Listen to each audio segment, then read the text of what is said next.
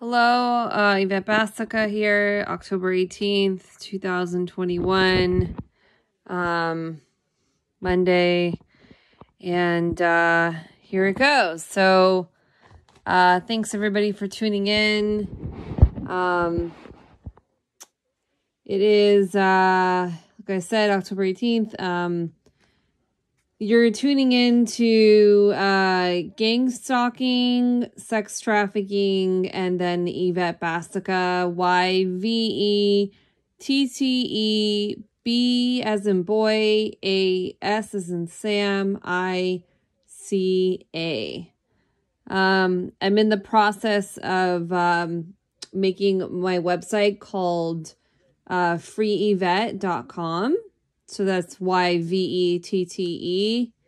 Um, uh, but so far, I have an email that you can get a hold of me at free yvette please at gmail dot com. Um, so that's just free Yvette, like my name, and then please, you know, how to spell please, P L E A S E, at gmail dot com.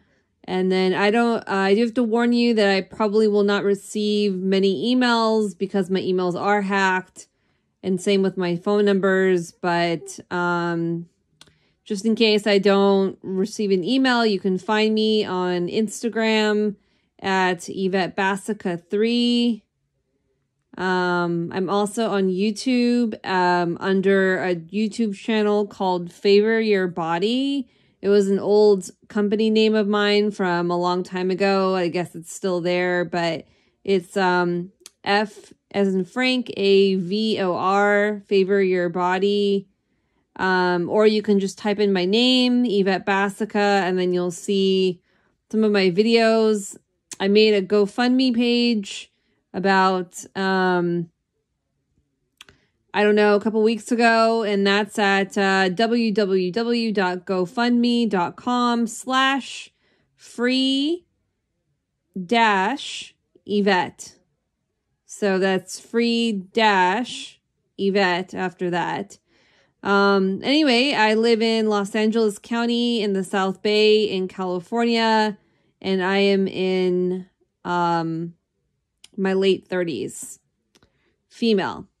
So, um, I'm making a website and to get the word out because I am on, um, mental health conservatorship now, just like Britney Spears is. So I am, uh, tagging along, uh, the Free Britney Spears movement. Um, I understand her pain and torture because I've endured the, uh, same stuff, if not thousands of times worse.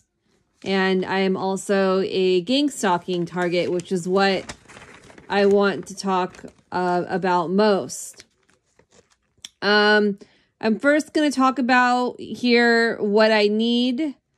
Uh, then I'm going to talk about uh, where the term gang stalking came from, which is uh, MKUltra and uh, Cointelpro.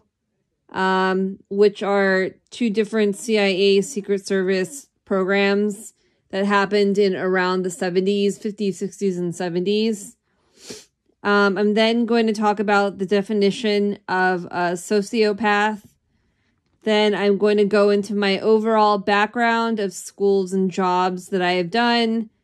I am then going to explain my grad school experience with my spiritual attacks and what happened when I came back to Los Angeles, because my grad school was in um, Colorado. I'm then going to explain what happened to me at the end of two thousand fourteen, two thousand fifteen, and how I found out I was a gang stalking target. I am then going to explain how I got thrown into the mental health system and what has happened to me with conservatorships. And then I'm going to end again with what I need again. And then I'm going to repeat my contact info. And then I'm going to share about the two nonprofits that I would like to grow and just comment that I'm on uh, disability currently, which you'll find out if you go to my GoFundMe page. Okay, so that was pretty long. It was about five minutes, just the intro. Um, so uh, what I need. Uh, currently, I need um, L A P D Harbor Division police officers. Um, they have refused to let me make an appointment to talk to the Captain J Mastick, M A S T I C K, uh, because the police are involved in my targeting and I'm denied an investigation, and they refuse to take any of my evidence in my home. And uh, Harbor Division is in San Pedro, uh, California, in case you're wondering. But um, so I would like to get a hold of him. Um, that would be pretty important because uh, he seems to be a good person. I checked out his background, and um, that's probably why I'm, uh, you know, being denied the rights to to see him. Um, I'm also uh, physically disabled, and Disability Rights California refuses to take my case, even if I have evidence. So I need help contacting the owner there, as well as the A D A. A D A dot gov is the website, and that's for American with Disabilities Act. And the chief there is Rebecca Bond. They are in Washington, D C, under, I think, the Department of Justice. I need a probate lawyer that deals with conservatorships, as well as a civil rights lawyer for extreme abuse, physical and emotional. I need some uh, therapists that will uh, advocate for me. And then I need a medical doctor and a naturopath doctor uh, who can treat people that have been severely drugged and poisoned. And then hopefully the naturopath will be holistic, so that'll counterbalance that. And then if somebody knows of a holistic psychiatrist, that would be fine. But I do not believe in um, tr traditional psychiatry. They would have to be holistic. Um, the pills are, are very toxic for the human body. Okay, so that solves that. Number two. So now we go into uh, what MKUltra is. I'm just going to give you like an overall general view, and then you can go into the, the details by yourself, because it would be a really long video if I did that. So MKUltra is the code name for illegal experiments on human subjects that was designated by the C I A. They use drugs such as L S D and use prostitutes to deliver the drugs to men, then would watch them have sex with them through two-way mirrors. Operation Midnight Climax is what was called for that. And they use different techniques to administer Psychoactive, psychoactive drugs, electroshocks, therapy, hypno, hypno, hypnotis, hypnosis, sorry, isolation, um, sensory deprivation, uh, verbal and sexual abuse. Uh, it was in it was under institutions, colleges, hospitals, prisons, and pharmaceutical companies during this time when they kind of found out about it, which was in the seventies. Um, and I'd say this is pretty alarming because testing on the mentally ill in psych wards is pretty abusive, and that's where most of the testing actually stemmed from, because they can't fight back uh, once you're locked in. Uh, they do not mention clearly online that um, that it was uh, done on illegally on psych patients, and it also does not mention clearly about the usage of brain implants and microchips throughout the body to torture humans and make them their slaves. If you uh, watch the movie Conspiracy Theory, um, you'll see that he had a microchip. And that's um, that's kind of how they made him his slave to go and assassinate people. Um, that was the movie with uh, Mel Gibson. Um, then uh, the C I A used secret detention camps to test their torture techniques on other citizens from other countries. without uh, doing um, a trial or letting anyone know what they were doing. Uh, so feel free to look this up more. The U S claimed it was halted in the seventies, but no one was prosecuted. It never ended, and they just kind of turned into the term gang stalking nowadays. They they made it that because it's there's so many people involved now that um, that's kind of like how it, it, it happened. I don't know exactly when that happened, but that's basically it. And then Cointelpro, it's, it's Cointelpro, so it's coin... T E L E P R O is a term where the F B I was surveilling um, and, and discrediting innocent American citizens. They tried to shut up activist groups who wanted to stop war and violence. They smear people by forging documents through psychological warfare, uh, harassment, and then implanting false reports in the media. Um... Uh, killing, uh, killing violence and illegal imprisonment. And this was done by the F B I. I don't know. Oh yeah, I said F B I. Okay. And, uh, the program was a secret until nineteen seventy-one, until a group of people broke into the office in Pennsylvania of F B I and exposed the program. So this is what happens to a mentally ill person when they try to talk about their abuse, usually um, in the mental health system. And it's definitely has happened to me. Um, okay, so now we're going to go with number three, definition of a sociopath. Really briefly is they could be charming and fun to be around, but it's because they have no remorse over what they do to people. They do not care about social rules. Irritab- they're irritable, aggressive, very impulsive. Impulsive would probably be, from what I've been researching, the, the number one thing about them. They break the law, they lie, they exploit others, and there's no signs of remorse after hurting someone. Uh, uh, they fight and they abuse drugs or alcohol. They're spiteful and they seek revenge. So that's just, you can look that up a little bit later if you want to go into that. Um, now going into my background. So uh, just, uh, you know, I, I was raised in L A County, and I went to Catholic schools my whole life, uh, private schools. And then even up until I went to college, I went to Loyola Marymount University in um, Westchester, which is like in Playa del Rey. And I went there for business, uh, marketing and finance, which I cannot do that now anymore. And um, and then I went to grad school in uh, Naropa University, which was a private school, but it was Buddhist-based. Um, I, I didn't really know what I was getting myself into before I went. Um, but I ended up going there, and then I ended up dabbling in personal training for a long time in my twenties.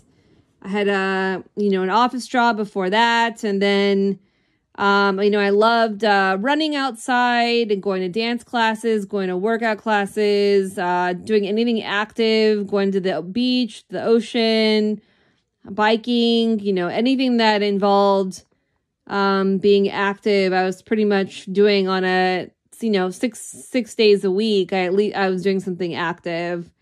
So to not be able to go outside now is um is pretty hard. And then um I worked in the mental health field, and that kind of bridged me from my workout experience to learning about dance movement therapy, which is why what I went to grad school for. So my degree was in uh somatic psychology, which means body-based therapy. And I did, I worked a little bit in the mental health field before I went there. And then eventually I ended up going there and then working more. So I worked in the, I was a suicide prevention center counselor, oh, like uh, over the hotline. And then I worked with um, horses, with uh, therapy groups, with children and people with disabilities. And then I did career counseling, and then I worked with Alzheimer patients, which I really enjoyed. That was probably my favorite out of all the jobs I had, uh, besides personal training, of course. And then in general, I was a happy and loving person. So just to throw that out there. Um, now I'm going to talk about um, going to grad school and what kind of happened there. Um, I'm trying to make this as quick as possible, so bear with me. So I ended up going to grad school to get my degree, like I said, in somatic psychology with an emph- emphasis in dance movement therapy, um, because that is how I basically coped with stress my whole life. And I knew there was more to traditional talk therapy, and I knew it made it, it me worse than better if I ever did end up going, which was a lot later in life um, that I that I found out about that. Um, so I was out on a mission, and I moved to Boulder, Colorado. I moved to Denver for a little bit, maybe like six months, and then I moved to Boulder. But it was basically there. Uh, I did not know what I was signing up for, and um, I was psychologically tortured in school, and then my name was smeared in public. And I didn't know what was happening during this time to have my name smeared in public, because I didn't know I was a gang stalking target then. Um, I was drugged every time I went to eat out, and then every time I went to grab a coffee or like a muffin or something, that would be drugged. So I had coffee about three times a day, maybe four to five. I was basically living on caffeine to get through school, um, which I know is not, I, I n- never lived on coffee before that. Um, so, um, so I could still, I needed to stay awake basically during school.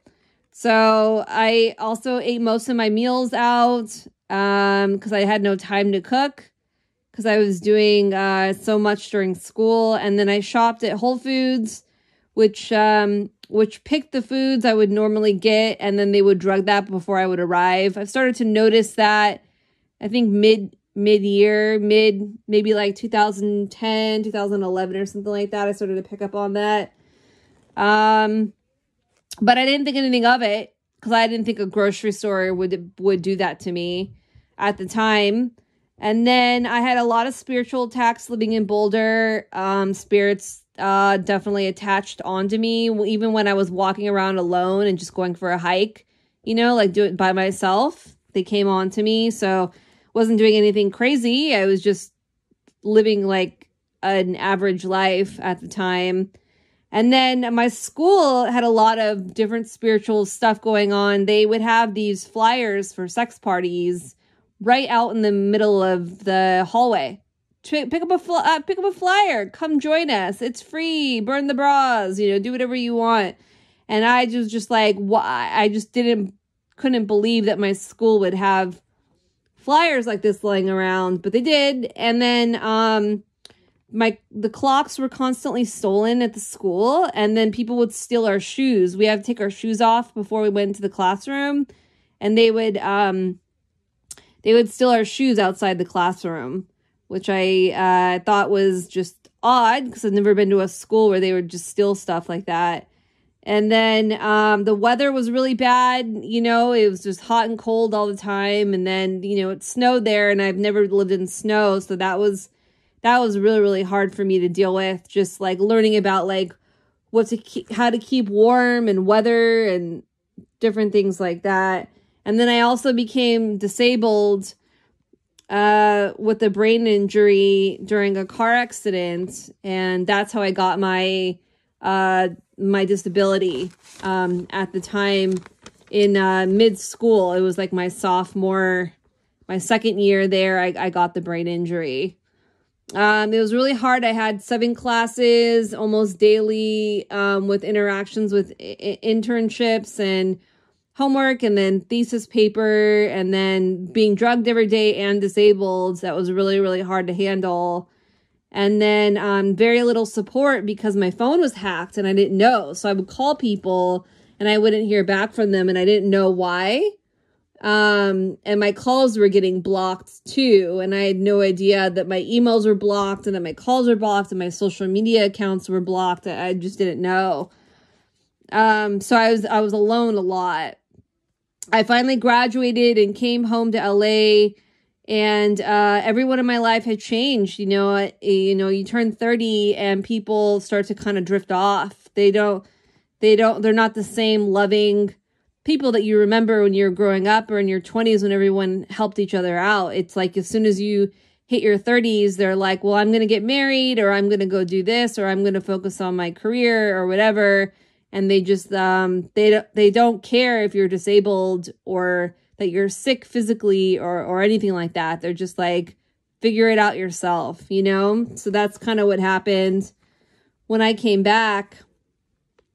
Um, anyway, I was still getting really sick. I was getting sick in Colorado. I didn't mention that. And I saw a lot of doctors out there, like holistic doctors. And then I came back here. And um, and I there are a lot better doctors out here, so I tried to find people to help me out, but I still couldn't figure out why I ca- I couldn't tolerate food very well. Little did I know my food was drugs, that's why I couldn't tolerate it, but I, I couldn't figure out why I couldn't digest anything. And then, um, so let's see, I tried to make it on my own, and um, without being on my own, my... Um, I, I couldn't do it. My I just wanted to get out. I was living with my parents because I was transitioning from, you know, living out of state. And then um, and then they would just scream at me all the time. So I just, and I also kept getting sick in the apartment that we were living in. So I just had to get out. I just thought I would just suck it up and just figure it out on my own. Um, and that was probably not a good idea at the time, not, not you know, not knowing why I was getting so sick. So um, anyway, so I finally went to one of my last apartments that I was living at on my own, and I was running out of money. So I was like, well, I got to figure out, I was living on savings, and I got to figure out something quick. You know, I, I couldn't get hired. I couldn't work a nine to five job because of my brain injury. So it was too hard for me to, to do it by the time I went through four, I, my my school was four years, so it was technically three years, but I stayed an extra year because of a class that I had to retake. And so uh, it, it, it really wore me out. And then I ended up um, talking to a lawyer friend of mine because I was having these uh, break-ins in my apartment when I was living alone. And these people would leave these uh, metal objects, these circular... sometimes screws, but like metal objects. They look like washers. I don't even know what a washer is, but it's, it's it's a metal object, basically. They would leave them all throughout my apartment. So every time I would leave and I would come back, there would be new metal objects. And then I would get sick because there would be like a gas inside my apartment. And I'm like, what is this? Like, what's going on? I had no clue. I called a friend of mine who's in my sorority, who's a lawyer. And um, she said, Yvette, you're being gang stalked. And I said, what is that? And she started to explain to me that the same thing happened to one of her friends. And I said, well, that's odd. She's like, look it up. Good luck to you. And I'm like, whoa, whoa, whoa. What? That, you can't just throw that on me. So I started to research gang stalking. And um, I found this organization group. And they started to explain more of the things to me. And then I started to research a lot on my own. And then I was in the shower one day and some guy broke in the shower and um, broke off the towel rod, the metal towel rod. Like he slammed it uh, off the off the wall and then slammed the door and left and then drugged my drink I had on the counter. And that's when I first realized that I was getting drugged on a regular basis and I didn't know. Because he put some kind of a date rape, roofies, weird something. I don't even know what it was. But it was some weird, weird drug in my coconut water that I had on my counter that was an open can. It was already opened and it was an open can. And I was already drinking out of it. So they must have had the cameras in my apartment. And they saw what I was doing and then and then came in and did that. So I tried to get the police at the Playa. I was living in Playa del Rey at the time, Playa Vista. And they wouldn't come upstairs to do any fingerprinting, investigation, look at my evidence, nothing. They wouldn't even look at the wall that was that would that had ripped off of the metal piece. They simply said, "Oh, I see you have two D U Is on your record." And I'm like, "I don't even drink and I've never been arrested. Why would I have two D U Is on my record?" They were just trying to like throw me off somehow. And I was like, that's an odd thing for a police officer to lie about. And so I, I don't even understand what had happened. Anyway, so um, I ended up moving. I went to my parents' house immediately. I got scared, moved back close to town with them, and uh, found out. Uh, then I started to research more about the gang stalking, and then and then the torture really began. I was tortured before that without knowing what was really going on. Uh, but but then but then as soon as it starts to un, unveil. Um, it kind of, it kind of started, uh, beginning. So, um, so this was about the end of two thousand fourteen, beginning of two thousand fifteen, right around then. That's, that's when it started to kind of go, go down and start to happen. Um, so the things, the list of things that had happened, they basically tried to sabotage every aspect of my life. So, uh, mobs of people stalking me wherever I go. As soon as I leave my house, they're right there. Right there, walking their dog, walking nearby me, at the grocery store, at the gas station. Doesn't doesn't matter where I am. They're they're right a couple steps ahead of me because I've um I've been microchipped. I realized that when I came back to uh, move back in with my parents. I found a bump on the backside of my head one day when I woke up, and it was like an open, kind of like an open cut wound, and I. didn't even know it was on the right side of the back of my head. And I didn't even know what that really was because I wasn't researching it far enough to know about microchips at that point. Um, and then I had electronic beams when I first found out about it. So that would happen when I would usually leave my house uh, by, and I think they use cell phones to do that. The gang stalkers, they have like some kind of a program where they can probably use a cell phone or some kind of like an x-ray device or something like that. Um, that happened for a little bit. And then I, let's see, I went to a laundromat and they poisoned my clothes when I tried to use the dryer. So someone had came in, saw what I was doing, and then, and then did that. I went to the U C L A offices in Hermosa Beach and they wouldn't give me physical therapy for a brain injury or a car accident or anything. They refused to give me anything. And the lady got these, um, she got these pins and she started poking all around my body. She's like, let me test you out first. And I'm like, okay. And she started poking around me and she hit all of my nerve spots. And I was like, why is she poking at my nerve spots with this pin? I, I've been in car accidents before and I've never had one person do that to me. She just looked fucking crazy. And I was like, and she said, no, I'm not giving you any physical therapy. You got to go. And I'm like, okay, like, you know, not knowing what was happening. Um, so I now know how, how raunchy U C L A is after, and you know, you'll hear later why they're so raunchy. And then, um, and then I get blocked from my appointments. So anytime I try to make a medical doctor appointment, dentist appointment, or really anything. I, my my local dentist I can make um, because I've known them for a really long time. Like I've known them since I was like a teenager. But my uh, regular medical doctor appointments, I can't I can't get into anybody to see me, or or a lawyer appointment or a business appointment or anything like that. So it's pretty it's pretty hard to get appointments because um, my phone is hacked. So all of my calls are redirected, and they they redirect the calls to uh, to one of my stalkers, and then they say, oh, sorry, they're not accepting new clients, or make up some other excuse. Um, so phone is hacked, like I said, email is hacked, computer is hacked, and iPad is hacked. Uh, they've even deleted my emails, and then later out, later on, when I found out what they deleted, they bring them back. That doesn't happen very often that they bring them back, but sometimes they do after I call them out on it, usually through social media.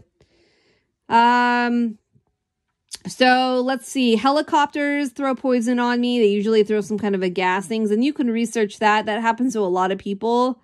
But it does happen to me, especially when I go like taking a walk or walk around the block or go to an appointment or something like that. They're usually around me. And then with uh, with my bedroom window, they're always outside my bedroom window. I get them every single day. So I don't know what they do. I don't know why there would be a criminal outside my bedroom window for seven years straight. You'd think that would have been arrested by now. So it's definitely gearing towards me. Um, so I usually, the, the most things that I get is um, slamming doors, loud noises, denied medical care, no appointments with anyone, poisoning and drugging. They throw poisons, they throw drugs, they they put it in my products, they put it on my clothing, bedding, food, water, um, or drinks. So pretty much everything is either a poison or a drug. Nothing's nothing's that clean. And then my water supply, forgot to mention that. Let me write that down. Water supply is um is hacked. So I don't know if it's through the Department of Water and Power or if they're coming into my water heater in the garage or or what they're how they're actually doing that. I'm not really sure, but I but it is uh, tampered with. Um so let's see. I tried to get I Vs from a concierge doctor when I first found out about this, and he drugged my I V at my house and then drugged my I V at his office. So I never really went back to that guy. So they're, you know, they're kind of hitting me in everywhere. And then um, the cops use poison on their gloves when they've come to get me for the psych ward. And uh, the fire department has uh, got their fire trucks and they throw poison on me uh, through the uh, car window when when they're driving by. Um, and then... The most important thing for, besides the drugging and the poisoning, would be the uh, the sex trafficking and the microchips. So that has happened since um, since uh, U C. Oh, sorry, since I was probably around eighteen years old. I went to spring break a couple times in Mexico, and I don't remember some of the experiences Um, that had happened after I went back to my hotel room with my friends. So I'm really not sure what had happened there or what was done to me. And then also, you know, um, I, you know, it could have happened when I've been sleeping at night at my roommate's house, or uh, break-ins in my ap- apartments when I've lived with roommates, or when I started to live alone. I lived alone for a, a while. So they usually, what they do is they turn on the microchip, and um, and then they come in, they do whatever they want. And then I wake up the next morning and I have like no, no recollection of what had happened to me, except I'm really sore down there, or I find things when I go to the bathroom and I go pee. That's usually what happens. I uh, when I lived alone in Playa del Rey, um, I I remember I woke up and um, I had slept for like almost two days straight. I looked at my, I had no recollection of like a day and a half. And I looked at my phone and I was like, whoa, how could I have slept for a day and a half? That doesn't sound normal. And I went to the bathroom and I'm like, oh my God, I think I've been raped. And I went to the bathroom and I, lo and behold, found stuff when I went pee. And I didn't know what to do at the time because I was really disabled with my brain injury. And so I didn't go to the E R or anything. And I just said, well, how could this happen? My door was locked. You know, I don't, I have a deadbolt on the inside of the door. There's, they're not, a, not a latch deadbolt, but I, at that time I just had like a regular deadbolt. And I said, how could somebody have gotten, gotten in when I was sleeping? So deadbolts don't, don't work unless you have a, a specific latch, just to let everybody know that. I had to find that out the hard way. Okay, so that happened for a while. And um, if you want to research more about microchipping and how they sex traffic women, I would highly recommend doing that. And then if you want to send me some of your research, feel free to email me or post it on my Instagram page um, to, to let me know some things that you found out that I, that I don't know already. So I tried to move to Utah, and this is when things got kind of bad. I was living close to my parents in one of their apartments alone. And I tried to move to Utah because I thought I wanted peace from L A. L A is very busy. There's too many stalkers and I just wanted some sanity. I drove there and drove right back. And I had somebody actually drive me there because it was going to be too hard for me. And um, and he left me. And the, the woman that I tried to rent the room from, her roommate said, "This doesn't look like you and your driver's license picture." And she kicked me out. So I had to go to a hotel. It started snowing. All I had was flip-flops on, and I had to drive back by myself for like fourteen hours, like the next day. And it was just, and they started to gas me through the vents when I was, when I was in the hotel room, and they poisoned the sheets and the water and everything. And so I, I had to leave immediately. And by the time I came back to L A, went back to my apartment, and, um, and the cops came within like a couple days, maybe, maybe like one or two days. Maybe they were, they thought I was going to leave or do something stupid. So I tried to make a therapy appointment with somebody, and I explained to him a little bit about what was going on. And I said, "I really need you to come to my house to make an appointment." And the cops showed up within twenty minutes. And they, that's when, that's when my mental health abuse started to happen. Um, so they came, uh, Harbor Harbor Police came and took me to the hospital and said the reason they were taking me to the hospital because my my refrigerator wasn't full. And I said, "Well, I just tried moving, you idiots. Why would my fridge be full if I was gonna? Why would I leave a full fridge if I just tried moving out of state?" And not only that, I had receipts all over my place of me actually buying food. And I said, "Look at my receipts sitting right here of me purchasing food. I have a whole list of stuff." And they looked at it and they threw it away. They were like, "Oh, uh, I don't know what you're talking about." And then they started to ask me weird questions. They're like, "What's your social security number?" And I'm like, "I'm not going to tell you what my social security number is." And they were like, "Oh, where were you born? What hospital were you born at? What city were you born at?" And I'm like, "Why do you fucking want to know this information?" So uh, I, I, I don't know. I don't know why they were asking me all this stuff and what they wanted to know about me, but I, I wasn't going to tell them anything. So by that the time, time they took me to um, Harbor U C L A, and this is where it began. So, um, so I did not eat for a few days when I was there because I didn't know what they were going to do to the food. And it was a pretty dirty place. And I'm pretty sure I wasn't even at Harbor U C L A, even though they told me I was. But I, I don't know, because I, I went back to Harbor U C L A this past year, and the environment of both U C L As was completely different. So I'm really, I'm really not sure what what had what had happened. Um Anyways, we're getting kind of long on this video, so I'm probably going to have to cut it off soon, but and make another one. But um, so I did not eat for a few days, and I uh, didn't know what they were going to do to me. They had no bed for me, no room, no private bathroom, no shower.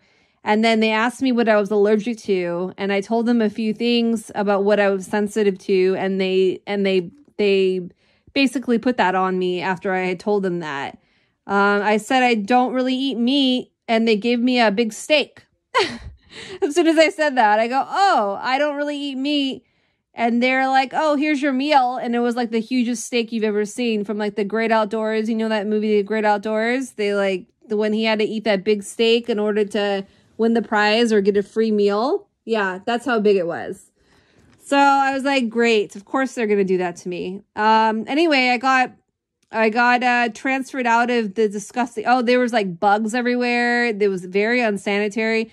I was like sleeping on... Um, I was sleeping on on like gross... Like a cot. It wasn't even a cot. It was like a... What was it? It was like a... I don't know, like a half couch or something. It was like a... like a people were sleeping on the floor. It was like very unsanitary. I don't know how you can let people just sleep on the floor without putting a mattress down or... or anything like that. So that that didn't make sense to me. Um, and by this time, I had uh, poison all over me. You could see it all over my face, body, everywhere. It, I was covered in it. and they said, oh, you're mentally ill. And I'm like, no, you're not looking at me. I have poison all over me. You can't see that this is like sitting right in front of you. It was, it was a, it was gray. It was a gray, it was a gray clay type thing. Um, anyway, I, uh, went to Delamo Hospital in Torrance, and, um, a lot of things happened there. I, they switched the, my medication on me that I, I just started taking medication for the first time like that when I was there. And they switched it on me, and they said, well, your psychiatrist says we're going to switch this I, this type of drug on you. And I'm like, he didn't even talk to me about it. I don't even know what this is. I don't even know what the side effects are. I'm not going to take it. And they're like, if you don't take it, we're going to give you the shot. And I'm like, oh my God, like, okay, well, give me a second. So I hesitated for like, I don't know, five seconds. And they were like, you're hesitating. And they, they threw me in the room, pulled down my pants, gave me a shot in my butt, and I pretty much died. I had like a, like, I didn't know what they had given me, but it was pretty, it was pretty intense. And I said I needed to go to the hospital. They refused to take me to the hospital, and I had to just suffer and hopefully, you know, wake up the next day. And that was very illegal, but I didn't know what my rights were at this time because I just got thrown into the system. And it, you have to remember, I'm still, I'm still physically disabled. So it was pretty hard for me to kind of like go, go into that. And, um, so they wouldn't let me call the police when I, when they kept abusing me. They would throw poison on me when I would walk by, and they would use gases on me. It wasn't that bad then with the poisons, but it, um, with the throwing, but it was, it still happened. And then they poisoned my sheets, and then they drugged my food. They used a lot more drugs than they did poisons at Delamo, but they, they poisoned it pretty heavily. Um, and then um, I tried to show the, I had a judge come down to the center to, to take me off the hold, and uh, they wouldn't let me have a lawyer. And I said I had a right to a lawyer, and they said no. And I tried showing them the evidence. I luckily I had um, I had evidence that showed that they found drugs in my system at an urgent care after I had been to a Starbucks. So I showed the judge this, and the doctors know, and they just threw it away. They're just, they just dismissed it. Luckily, I had that with me. I have no idea how I had that with me, but I did. And um, anyway, so I was there for over fifty days for no reason. Not allowed to keep my toiletries with me, which I now know is illegal. They can't do that to you. You can't lock up your soaps and shampoos and stuff like that, because especially when they lock it up and then they end up tampering with it. And they would not let me um, leave the hospital until I moved back in with my parents, which you can't do that. I wasn't on conservatorship at that time, and you, and you legally cannot say, oh, we can't let you leave unless you move back in with your family if you live alone. You, you, you can't do that, but they did.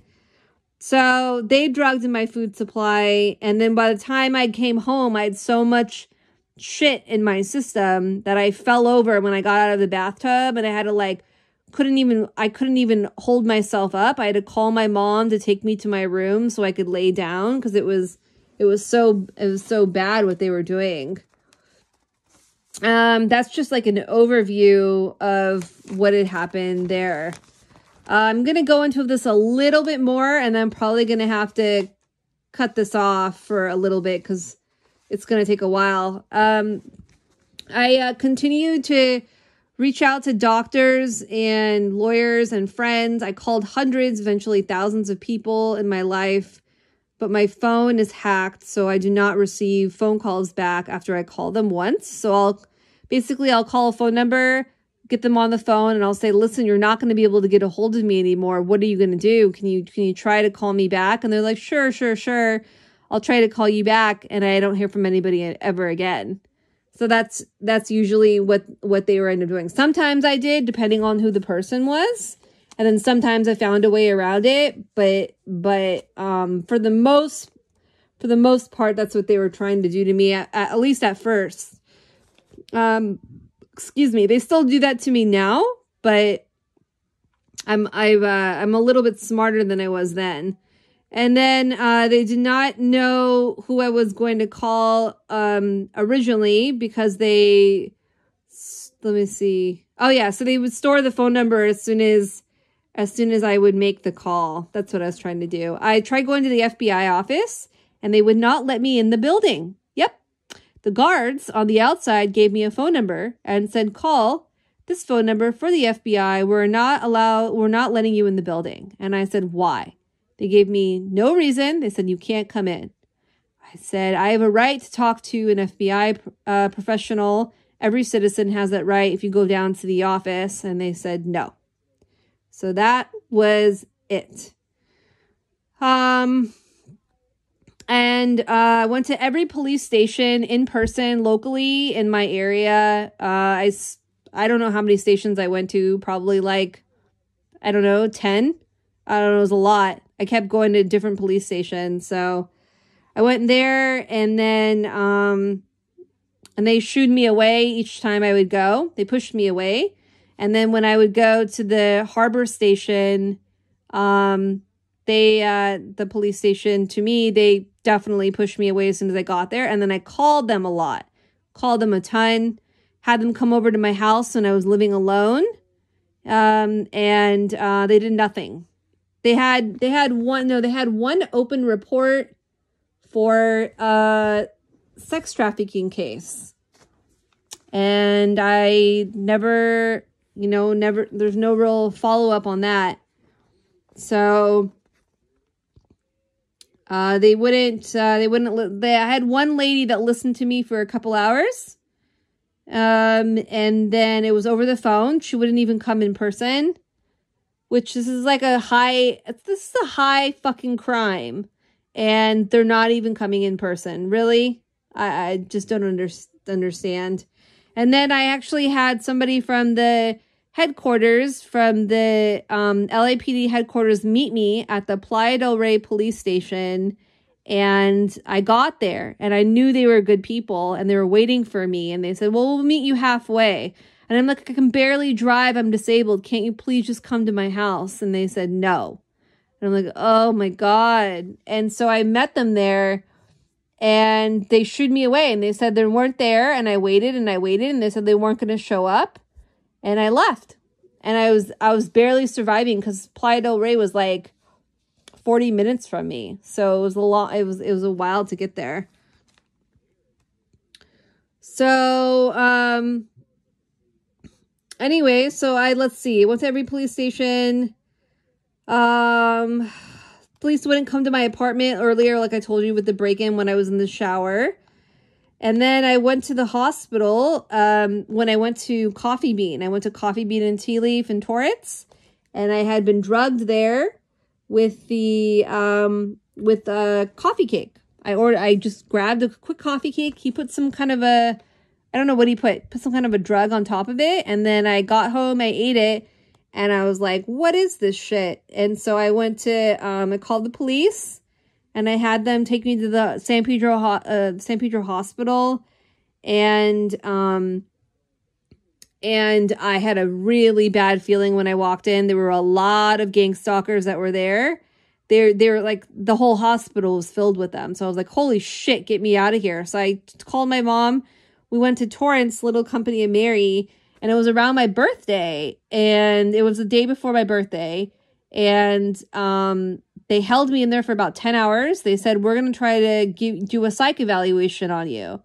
And I'm like, why? I have drugs in my system. Can't you see? Can't you see my what's going on in my on my body? You can see it. You can smell it. It's all over.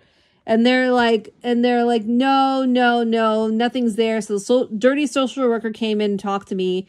She's like, we need to wait until we can have someone come in and do an evaluation on you. So I had to wait till like three, four in the morning. It was my birthday. And then I found out what my rights were, my legal rights. They said, um, oh, this was, this was before the cops came. Um, so I'm not going in that... I didn't go in chronological order exactly when I, this was before I got taken away um, to the hospital the first time. This was, this was right before it. So anyway, I said, uh, what are my rights? So I went on an online lawyer site And they said you have to be either gravely disabled, which means you don't have food, clothing, and shelter. That's all that means.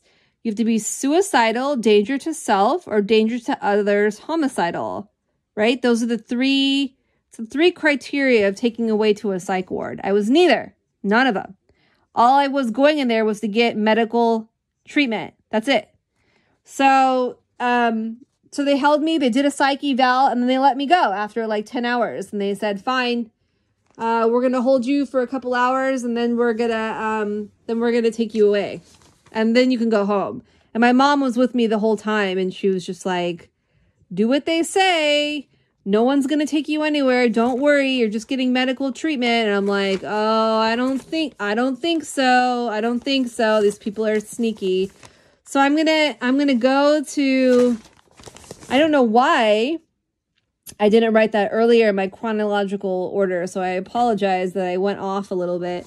So then I'm going to go on to my second hospital experience. This was at, uh, so what happened was I kept calling people, and the cops had called my mom the day before they were going to take me away. And they said, we're going to take your daughter away tomorrow, and we're going to take her to U C L A and Westwood, not, not Harbor.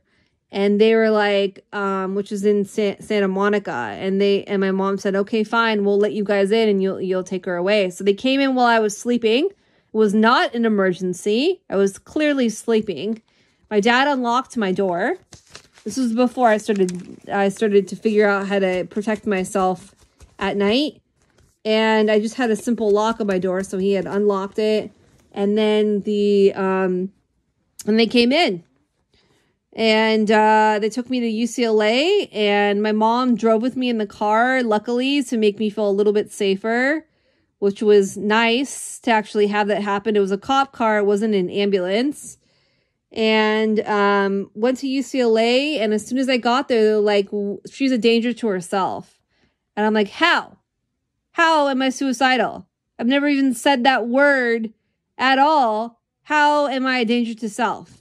So they had they had no way of uh, of saying of of identifying that danger to self, and um, anyway, so uh, went to U C L A. They took my um, they took my temperature underneath my tongue, and they had poisoned it, and I'm like, oh, here we go, here we go again. They did my blood draw, and I said, I don't want to do my blood draw. Are you going to poison the needle when you do my blood draw? The girl said, no, I will never poison the needle. When I do the blood draw, we're simply going to do a blood draw. And I'm like, okay, fine, do it. So she did it, and it was poisoned. And it went right through my bloodstream. And I'm like, great. All my food was poisoned. All the, um, on the, the medicine they gave me at night, on the outside of the medicine, had a poison on it. A new one every night. And then they forced me to go to groups um, when I couldn't physically do it because I'm disabled and I couldn't sit up for that long. And they forced me to go, and they said, if you don't go to groups, we're going to increase your medication, which is a, it's a threat. It's a, it's for, you can't use medication for punishment. You can't do that, especially if somebody was disabled. Then they forced me in the shower. I said, I wasn't going to go into your shower. I'll do it on my own when I'm ready. And they said, no, you're going to go now. So one lady basically like raped me in the shower. She didn't like molest me, but she physically uh, hurt me where I was bleeding everywhere. She scrubbed me so hard that I was bleeding all over. And I said, please stop. I can do this myself. I don't need you to help me. And she wouldn't stop. And she forced her way on me. I made a complaint against the hospital. Did they do anything? No. Made a complaint against my parents. I said, I can't believe they did this to me. And my dad's like, that's out of control. You can't do that to her. And then they and then they made up some excuse as to why it was legal for them to make me bleed inside the fucking shower. So did an advocate come to help me? A patient advocate? No. Did I did I call Patients' Rights to come and help me? Yes. Have I called Patients' Rights, California Patients' Rights, over thousands of times to help me? Yes. Have they? No. Have they called me outside of my house? No. Outside of the hospital? No. They they have not done anything because my phone is hacked. So they probably don't even know what was fully going on. So then, then uh, conservatorship, um, basically uh, U C L A put me on this the first time. They said, you can't come home and go home to your parents unless you're on conservatorship. I said, what is that? I didn't learn that full term in school. We briefly went over a little bit of that, but I was so out of it at the time that I wasn't fully sure what was happening. And they said, they said, um, they said, it's where you have a legal guardian and your mom's going to be your legal guardian. And I said, fine, just get me the hell out of here. I don't care. So they went, we went to court and, um, and we, we went in front of the judge and the judge said, well, she's clearly gravely disabled. And I'm like, no, I'm not. And my lawyer did nothing to protect me. Nobody fought for me. They just put me on it and I had no idea what I was going for. And then I'll continue with my next video as to what happened when I stayed on it for a few years and how the mental health system has treated me while I was on it and have denied me every single legal human being legal right that any person could have in the United States, if not in, in the world. So this was part one. Um, and then we'll continue with the video part two. It's been about an hour now, so I don't want to overwhelm you, overwhelm you. So go take your pee break or go get a snack and then, you know, come back and you, you can listen to part two.